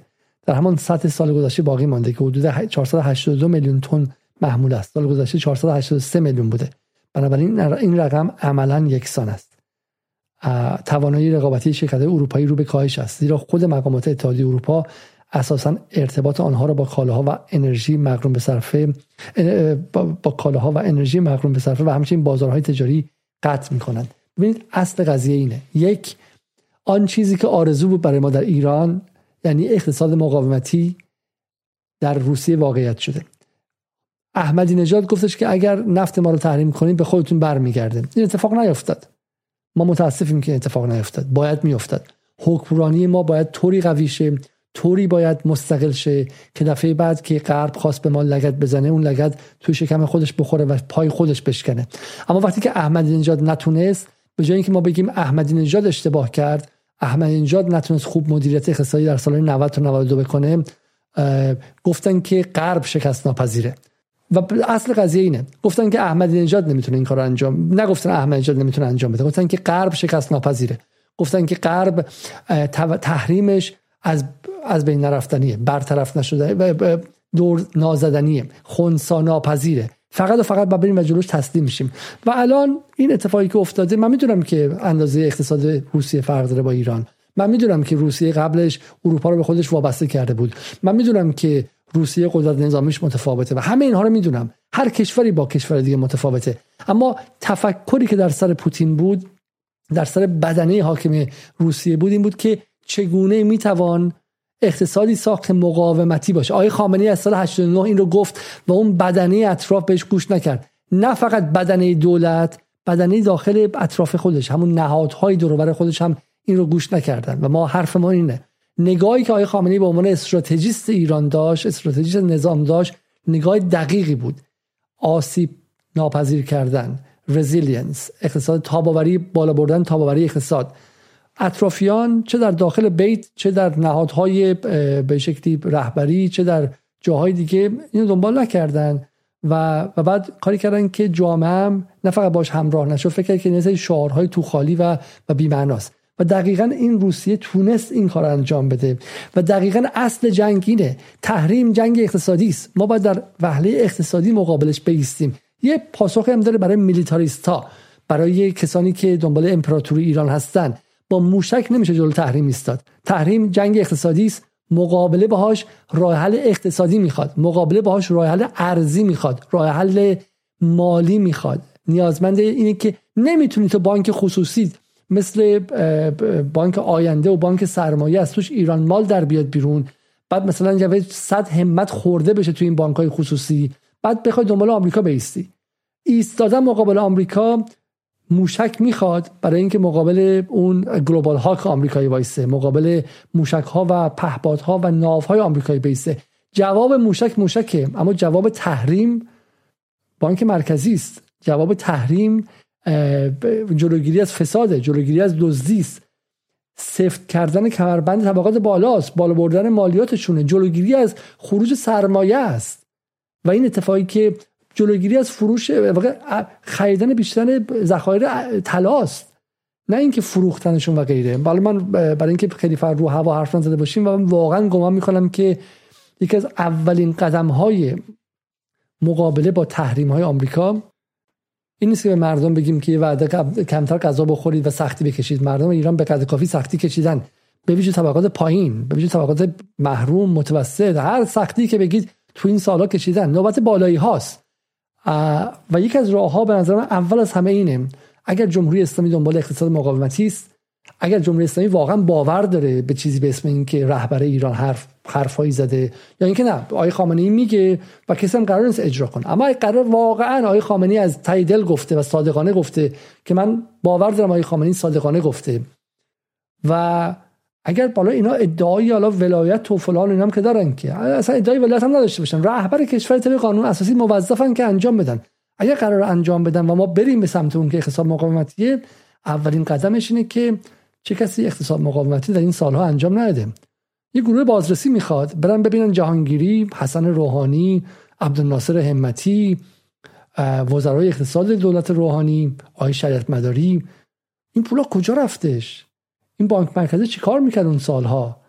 چی شد؟ از سال 97 به بعد چی شد؟ یه اتفاقی افتاد تو ایران. یک همدستی انجام شد که از داخل اقتصاد ایران رو تحریم پذیرتر کردن. همدست ترامپ. چرا کسی جلوشون وای نمیسته چرا قوه قضاییه که بچه های مردم رو میره می‌گیره دانشجوها رو میره می‌گیره همین واسه وحید اشتری که تو این برنامه اومده چون یه قلم سیسمونیگیت آقای قالیباف رو رسوا کرده بحث به سال فلان 18 و زندان بستن. اون قوه قضایی چرا سراغ شریعت مداری وزیر بازرگانی دولت روحانی سراغ جهانگیری سراغ خود روحانی حسن حسین فریدون و بقیه اصولگراهایی که تو اون دوره 8 ساله روحانی گرفتن و ارز رانتی گرفتن و در تصمیم گیری موثر بودن نمیره. ادهی در این سالها در دوره جنگ حداکثری ترامپ به جای اینکه دفاع ارزی مالی و اقتصادی کنن و کاری کنن که ایران مثل روسیه امروز محکم وایسته سر جاش و به ریش غرب بخنده از درون ایران رو ضعیف کردن. اینها اسم دارن. اینها پروندهشون باید باز شه.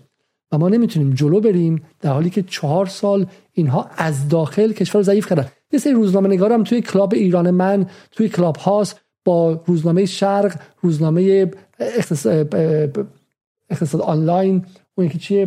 دنیای اقتصاد و غیره اجیر کردن که همین الان ارتباطاتشون با فولاد مبارکه در اومده.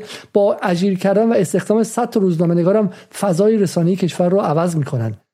و نمی‌ذارن که ما بریم سراغ ریشه ها همون کسانی که اون سالها از داخل از داخل قلعه در رو هی می‌خواستن باز کنن به سمت ترامپ و به سمت بولتون و پومپو همونا کسایی هستن که می‌خوان یه بار دیگه از داخل گرا بدن و یک برجام رو حتی در شرایط ضعف به ایران تحمیل کنن. خب برای همین اصل قضیه پوتین برای ما اینه. ما نه طرفدار روسیه هستیم نه طرفدار پوتینیم و نه برامون اهمیتی داره. ولی برای ما اینجا یک درسیه که چرا پوتین تونست و چرا ما نتونستیم در این سالها. و چرا پوتین می‌تونه با این اقتدار اینجا وایسه و از این منظر حرف بزنه و ما نمی‌تونیم. پرست جان یه نکته پایانی هم هست. اگه چیز اضافه می‌خوای بگی بگو. یه نکته پایانی هم بگو این بخش تموم کنیم تا من بحث مانور نظامی همزمان رو هم نشون بدم و اونم بگیم و بحث رو تموم کنیم.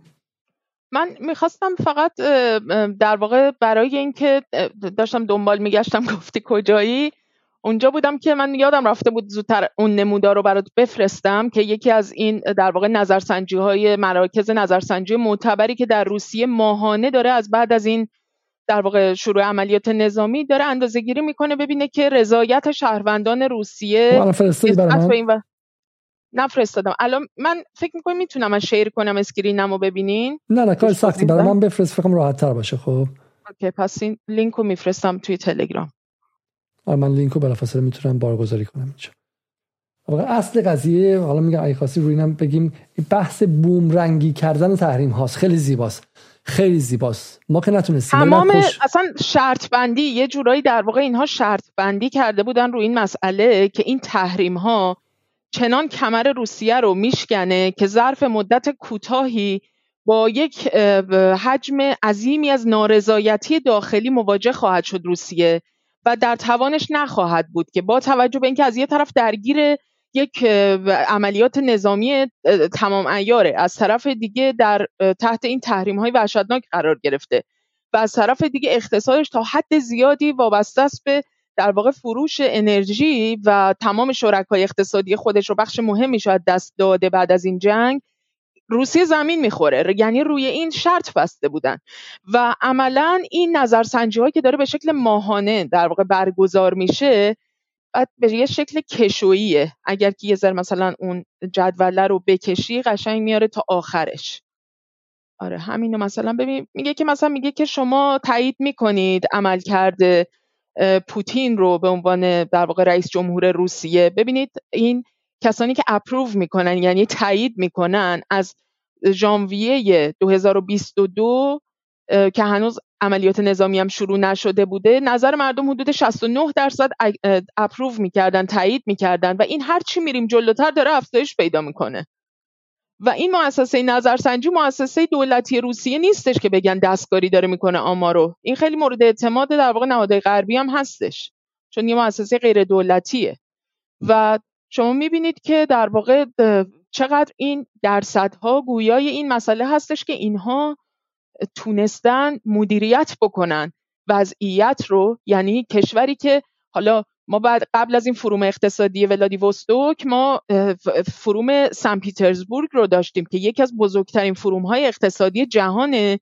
که ایران هم در اون شرکت کرده بود. حالا در این ما با با صالحی که در اون forum حضور داشت برنامه گذاشتیم که مثلا live از داخل خود forum با ما صحبت کرد و حالا مشکل فنی داشتیم برنامه رو پخش نکردیم. ولی بگو. آره اینو می‌خواستم بگم که حالا در این forum ولادیوستوک ظاهرا ایران نبوده ولیکن در مورد ایران هم زیاد صحبت شده اونجا. یعنی وقتی که در مورد این گشایش ها در روندهای توسعه در اوراسیا صحبت میشه ایران یکی از محورهای این قضیه است. و بارها و ما بیخودی اسم این برنامه رو نذاشتیم از ولادیوستوک تا تهران چون در سخنرانی ها یک جایی در واقع از این عبارت استفاده شده بود که از ولادیوستوک تا تهران به نوعی داره در واقع این اتحادیه اوراسیایی جدید داره نمیگه به این نظم تمدنی غربی و در واقع اینا می‌خوان در واقع یک روندی رو طی بکنن که خودشون تصمیم گیرن تصمیم سازش هستن و اجرا کنندش هستن. از این نظر مجموعه این را اینها داره نشون میده دیگه. یعنی اینا همه شاخصن. شاخص رضایت شهروندان در داخل که با کنترل تورم با کنترل نرخ بیکاری با کنترل عدم افزایش بهای مواد غذایی به خصوص و سایر اقلام اساسی و همینطور با توجه به اینکه روسیه با توجه به افزایش درآمدی که از محل انرژی داشته از این از زمان عملیات نظامی به بعد تونسته اون تامین اجتماعی و یعنی حقوق بازنشستگی و حقوق تقاعد رو به اضافه بیمه های بیکاری و سایر بیمه های تامین اجتماعی رو تونسته تقویت بکنه و اینها از ماه جولای افزایش پیدا کردن. خب طبیعیه دیگه که در یک همچین وضعیتی مردم این کشور به خصوص که می‌دونن که در واقع روسیه به چه دلیلی تو صحبت های پوتین هم بود که ما بدهکار بودیم به مردم دنباس و داریم بدهیمون رو ادا می‌کنیم. مردمی که در شرق اوکراین از سال 2014 تحت حملات نیروهای فاشیستی یگانهای فاشیستی و ارتش به حال ناتویزه شده اوکراین هستند و بودن و نزدیک 17 هزار نفرشون قتل عام شدن در این سالها اینجا پوتین میگه که تمرکز بر ایجاد این سخنرانی خود پوتینه که من دارم می‌خونم برای شما میگه تمرکز بر ایجاد زیرساختهای شرق و توسعه کریدور بین‌المللی شمال و جنوب و بندر حوزه آزوف دریای سیاه است که فرصت‌های بیشتری را برای شرکت‌های روسی برای ورود به بازارهای ایران، هند، خاورمیانه و آفریقا و البته برای تحویل متقابل از این کشورها باز خواهد کرد. علاوه بر برنامه هایی برای گسترش کریدورهای حمل و نقل، راه اندازی وسایل حمل و نقل جدید و وسایل نقلیه کشتی راه‌آهن برای غیره و برای کشتی های بار خشک و کشتی کانتینری و غیره. و تمام نگاهش همینه دیگه. واقعا وقتی از ایران حرف می‌زنه این نیستش که فقط با ایران مقایسه کنه. ایرانی که حالا نسبت روسیه خب بخیر کشور عقب مونده تری بوده همیشه دیگه. خب با افتخار حرف می‌زنیم میگه ما داریم دروازه های جدید باز می‌کنیم partner های جدید باز می‌کنیم. چرا؟ چون نگاه اولویتش اینه که ما باید مقابل غرب بیستیم. این نیستش که حالا ایرانی ها چه می‌دونم اینجوری ایرانی کشوری که ما 200 سال پیش یه سومش اشغال کردیم. اینا که به کشور جهان سومی هن. اینها نه نه افتخار می‌کنه با همکاری با ایران. افتخار می‌کنه ببین کشوری که برای اینکه اولویتش اینه که مستقل شه. اولویتش نیستش که بره با غربی ها نگاه کنه. در حالی که تو ایران نگاه کنید شما حسن روحانی می‌تونست همین رو با افتخار بگه ما بعد از برجام ها بعد از اینکه برجام انجام داده میگم من برجام انجام دادم ولی دروازه هایی رو به سمت چین به سمت اندونزی به سمت روسیه به سمت ویتنام باز کردم و من میلیاردها دلار برای ایران بازار آوردن برای ایران ده ها میلیارد دلار سرمایه گذاری آوردن برای ایران میلیون ها شغل برای جوانان ایران آوردن برای بچههایی که تو دانشگاه درس خوندن با لیسانس و فوق لیسانس از بهترین دانشگاه بچه های باهوش ایرانی که بیکار بغل خونه موندن تکنولوژی آوردم امکان و فرصت شغلی آوردم. نه حسن روحانی رو نمی‌خواست. حسن روحانی اگه اون فرصت شغلی از ایتالیا یا فرانسه یا آلمان بود می‌خواست. اما ویتنام و چین اخ اخبو می‌داد خب. و این به خیانته. کاری که کاری که روحانی حالا شما بازم میگید چرا جناهی نگاه می‌کنید. ما میگیم همون برجامی که انجام شد همون برجام. اگر روحانی در روز چهارم بهمن سال در پنج پنجم بهمن سال 1994 با چین اون کار نمی‌کرد و پریده بود. اون فرصت رو از چین گرفته بود. الان مردم ایران وضعشون این نبود. الان اقتصاد ایران این نبود که الان بگن که ایران فقیرترین بعد از افغانستان و پاکستان فقیرترین کشور منطقه است به نسبت حالا جی دی پی پر کپیتا یا درآمد سالانه. اگر اون اتفاق بود الان ایران داشت با ترکیه برابری می‌کرد. اگر اون اتفاق بود ترامپ جرئت نمی‌کرد که از برجام بره بیرون. ما اینجا در مورد مسائل اعتقادی با شما صحبت نمی کنیم ما در مورد چیزی صحبت می کنیم که فرقش اینه که شما بچه هاتون ده سال دیگه فقیر باشن یا پولدار باشن. تفاوتش اینه که بچه های ایرانی ده سال دیگه بخوان تو این کشتی ها و قایق های خطرناک خودشون به تن به دست قاچاقچی های انسان بسپرن. که بیان توی اروپا نوکری و بردگی کنن یا تو ایران بمونن و خودشون اربابی کنن. فرق اینه. فرق ما بحث ما بحث امپریالیسم نیستش که ما بریم با آمریکا بجنگیم چون آمریکا بده ویتنامی و کشته. خیر. بحث ما اینه که ما چه کنیم که ده سال دیگه ایران از نظر اقتصادی بالا باشه و ما میگیم که اونهایی که به شما گفتن بریم با آمریکا بسازید و برجام انجام بدین وضع اقتصادیتون خوب میشه اون یک دروغه. مثل خیلی دروغای دیگه. مثل این همه دروغای دیگه که گفتن مثل دروغی که گفتن آقا چه می‌دونم آقای پوتین داره دیوونه میشه. مثل پوتین دروغی گفتن که چه می‌دونم کشورها به موشک نیاز ندارن به گفتگو نیاز دارن و غیره. این دروغه.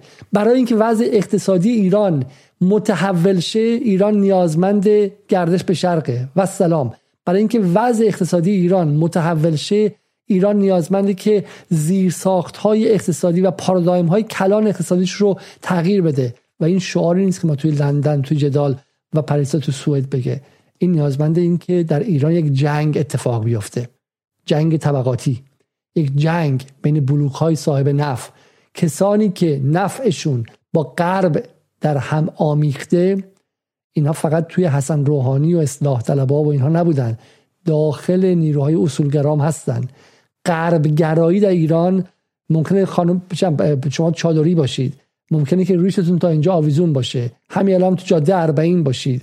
ممکنه که حاج آقا باشید هیئت داشته باشید.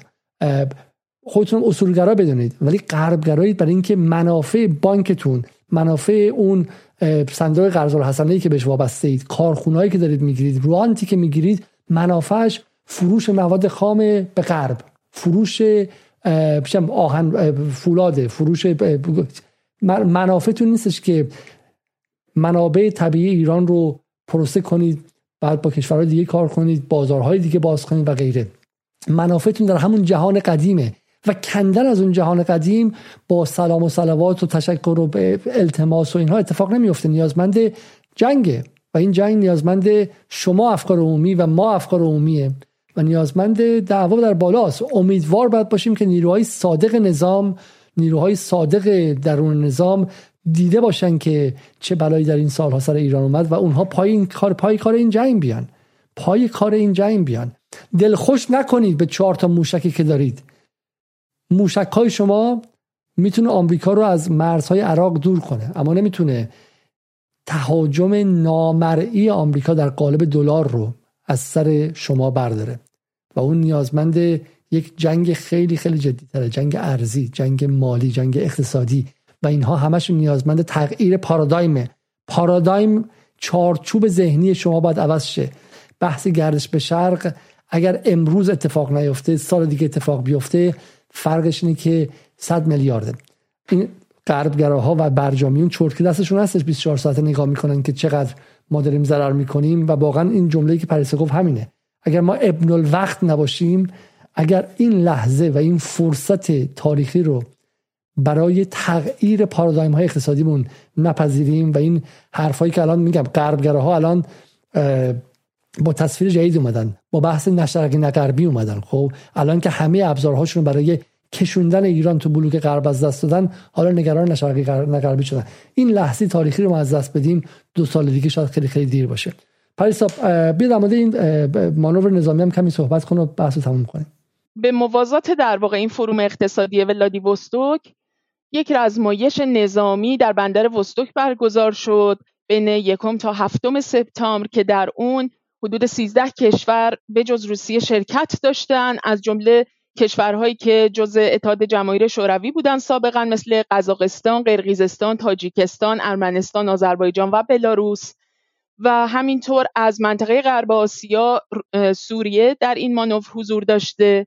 از آفریقا الجزایر حضور داشته و از آمریکای جنوبی هم نیکاراگوه و گفتم که کشوری که خیلی جالبه در این مانور حضور داشته مغولستان با توجه به موقعیت ژئواستراتژیک مغولستان که در مرز یعنی هم مرز با چین و روسیه از شمال با روسیه و از جنوب با چین.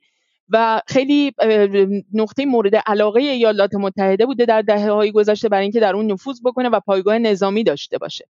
و همینطور چین و هند با در واقع حجم زیادی از نیروهای خودشون و جنگ افزارهاشون در این مانور حضور داشتن و شرکت کردند و در رسانه های روسی همین مسئله منعکس شده بود که این رزمایش برای روسیه بسیار اهمیت داشته از منظر استراتژیک که خب میشه حد زد با توجه به اینکه این عملیات نظامی در اوکراین کمی به هر حال طولانی تر از اون چیزی شده که شاید خیلی ها فکر می‌کردن و فکر می‌کنن الان روسیه شاید مثلا نیروهای نظامیش مستحلک شده یا از بر حال اون توان خودش رو اون کشش خودش رو از دست داده و چطور می‌خواد ادامه بده؟ ولی خب به هر حال می‌بینیم دیگه. به موازات برگزاری اون فروم های اقتصادی که سابقا در سن پیترزبورگ هم برگزار شده بود و این بار هم در ولادیوستوک ما این رزمایش رو هم داریم و که پیش، پیشتر هم البته رزمایش دیگری که البته یکی از مسابقات جهانی بود که در سواحل ونزوئلا برگزار شده بود. روسیه اونجا هم حضور داشت و در این رزمایش هم بیش از پنجاه هزار نیروی نظامی از کشورهای مختلف پنج هزار واحد نظامی 140 تا هواپیما یا جنگنده نظامی و ناوهای جنگی حدود 60 70 مدل از کشورهای مختلف در اینجا حضور داشتن و به نوعی این رزمایش رو برگزار کردن. و این برای روسیه خیلی مهم بوده. خود پوتین هم که لباس جنگ پوشیده. تو تصاویر تو اون عکسایی که نشون دادی مشخصه. فکر کنم که نکته پایانی گفتیم و دیگه چیزی نگفته نمونده دیگه درسته؟ نه دیگه تقریبا فکر می‌کنم ما به محورهای اساسی که در صحبتهای پوتین بود پرداختیم و فقط شاید در آخر مجدد خوب باشه که روی این مسئله تاکید بکنیم که اون کسانی که در واقع دارن سعی می‌کنن بگن تغییر نظم جهانی ناممکنه اینها یا منفعتی دارن در حفظ نظم گذشته یا اینکه افرادی هستن که به هر حال با دانش کافی ندارن نسبت به تحولاتی که داره اتفاق میفته یا اینکه به هر حال ترجیح میدن جزء دسته افرادی باشن که خودشون رو می‌خوان به نادانی و تجاهل بزنن. و برای همین این ما در وسط این تغییر هستیم و داره این تغییر اتفاق میفته چه این افراد بخوان چه نخوان. و این مسئله که فقط به ما یادآوری می‌کنه که باید نگاهمون به آینده باشه باید یک نگاه بلند مدت داشته باشیم. اگر تمام کسانی که خودشون رو در واقع خیلی مشتاق نشون میدن به توسعه توسعه یک مسئله کاملا بلند مدته و باید براش چشمانداز داشت. برای این چشمانداز هم باید نگاهمون به اون آینده و باید نگاهمون اولا امیدوارانه باشه. دوما باید نسبت به ظرفیت هایی که گشوده میشه در این شرایط تاریخی باید نگاهمون کاملا تیز باشه و حواسمون جمع باشه نسبت به اینها و امیدوارم که به حال اونجوری که حالا باقی بازیگران این تغییر نظم و بازیگران این صحنه تصور می‌کنن و نگاهشون به ایران این گونه هست واقعا ایران در این مسیر بتونه اون نقش تاریخی خودش رو به نحو احسن بازی بکنه و من مطمئنم که این در مدت زمان نچندان دوری به بار خواهد نشست اگر که این روند به خوبی پیش بره. من دنبال یه تکی فیلم از آقای خامنه ای هستم. گمانم آقای امیر یونسی برای من فرستاده بود.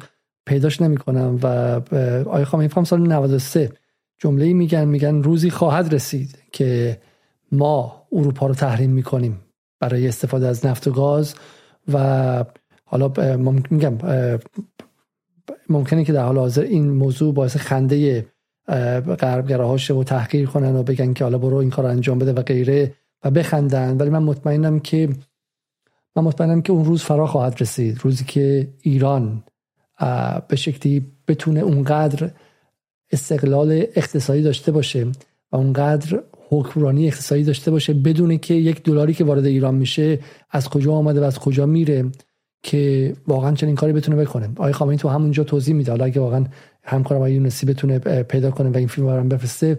میگه ایران بزرگترین دارنده گاز جهان ایران بزرگترین دارنده مجموعه نفت و گاز جهانه و این اصلا دور از دست برای ما نیستش. ما تمام تلاش ها رو کردیم این سالها و زیر ساخت های نظامی ساختیم که اجازه میده که مثل عراق مثل کشورهای دیگه سوریه لیبی افغانستان یمن اشغال سرزمینی نشیم حمله نظامی بهمون نشه. این اتفاق خیلی مهمیه کم نیستش. و ما وقتی که ایران رو نقد می‌کنیم به این عنوان نیست که نمی‌دونیم که بالاخره ایران از کجا آمده. ما توهمی نداریم که بالاخره ما چل سال پیش کجا در دوره محمد پهلوی در دوره ذلت و بدبختی بودیم. یه دونه دستگاه معمولی نمی‌تونستیم بسازیم. پمپ آب برای چاه می‌خواستیم بعد می‌رفتیم از غربی ها التماسش رو می‌کردیم. هیچی نداشتیم هیچی. یعنی به اون F14 ها و اینها شما خوشحال نباشید. خب اگر در دوره محمد پهلوی جنگی شده بود و آمریکا می‌خواست که به ایران فشار بیاره ایران به همون موقع نابود شده بود. بحرین که چرا از خوزستان ایران رفته بود؟ خب شوخی که نداره که این قضايا که محمد رضا پهلوی پدرش اون جنس میگن قاجار. پهلوی ها مثلا صد برابر بدتر از قاجار بودن. باز قاجاری ها که یک سرسلسله داشتن مثل آقا محمد خان قاجار. خب اینا که اون هم نداشتن که. برای همین ما تصور توهمی نداریم که مسیر خیلی خیلی طولانی در این چل سال اومدیم. اما بحث ما قدم بعدی است و من مطمئنم مطمئنم ایران امروز کسانی داره که همین لحظه ای که من شما داریم حرف می‌زنیم مشغول بررسی روش های جنگ اقتصادی هستن. آوردیمشون تو این برنامه ها اونهایی که درباره ساختار تحریم حرف زدن. تحریم شناسانی که تو این برنامه هستن اونها سربازان اقتصادی هن. که دارن پیدا می‌کنن که راه های مقابله با جنگ اقتصادی آمریکا چیست تحریم شناسی دارن می‌کنن خونسا راه های خونسا سازی تحریم دارن پیدا می‌کنن و غیره برای همین واقعا ما به خاطر اعتقادی که داریم و آرزومون اینه که واقعا اون حرفی که آقای خامنه ای زد و من شخص شخصا فکر می‌کنم که بخشی از این مسیر رو ما مدیون همین آقای خامنه‌ای هستیم که اصل قضیه نظامی رو انجام داد اما کافی نیست ادامه این مسیر نیازمنده اینه که ما بریم و بفهمیم در بانک های خصوصی چه اتفاقی افتاد این سالها. بفهمیم که در نظام مالیاتی چه اتفاقی افتاد کیا مالیات رو ندادن دزدیدن. بفهمیم که راند ها کجا رفت امثال فولاد مبارک ها چی شد و اون جنگ اقتصادی در ادامه این قضیه است در ادامه ساخت موشک ها و پهپادها. اینها دست در دست همدیگه است. برای اینکه بتونیم مقابل اون نظم غرب بیستیم. و جایگاه خودمون رو در نظم نوین جهانی در این نظم چند قطبی بازی کنیم و بتونیم یک از این قطب هاشیم. اگر جمله هست پریسا بگو که برنامه رو تموم کنیم. نه دیگه نکته خیلی خاصی ندارم که بگم و خیلی ممنونم از همه کسایی که تا الان همراه بودن با ما و شنیدن برنامه رو و دوباره معذرت می‌خوام به سهم خودم برای اینکه باعث شدم برنامه دی... کمی دیر شروع بشه با تاخیر شروع بشه. مرسی از همه. بسیاری تا برنامه دیگر شب روزتون خوش.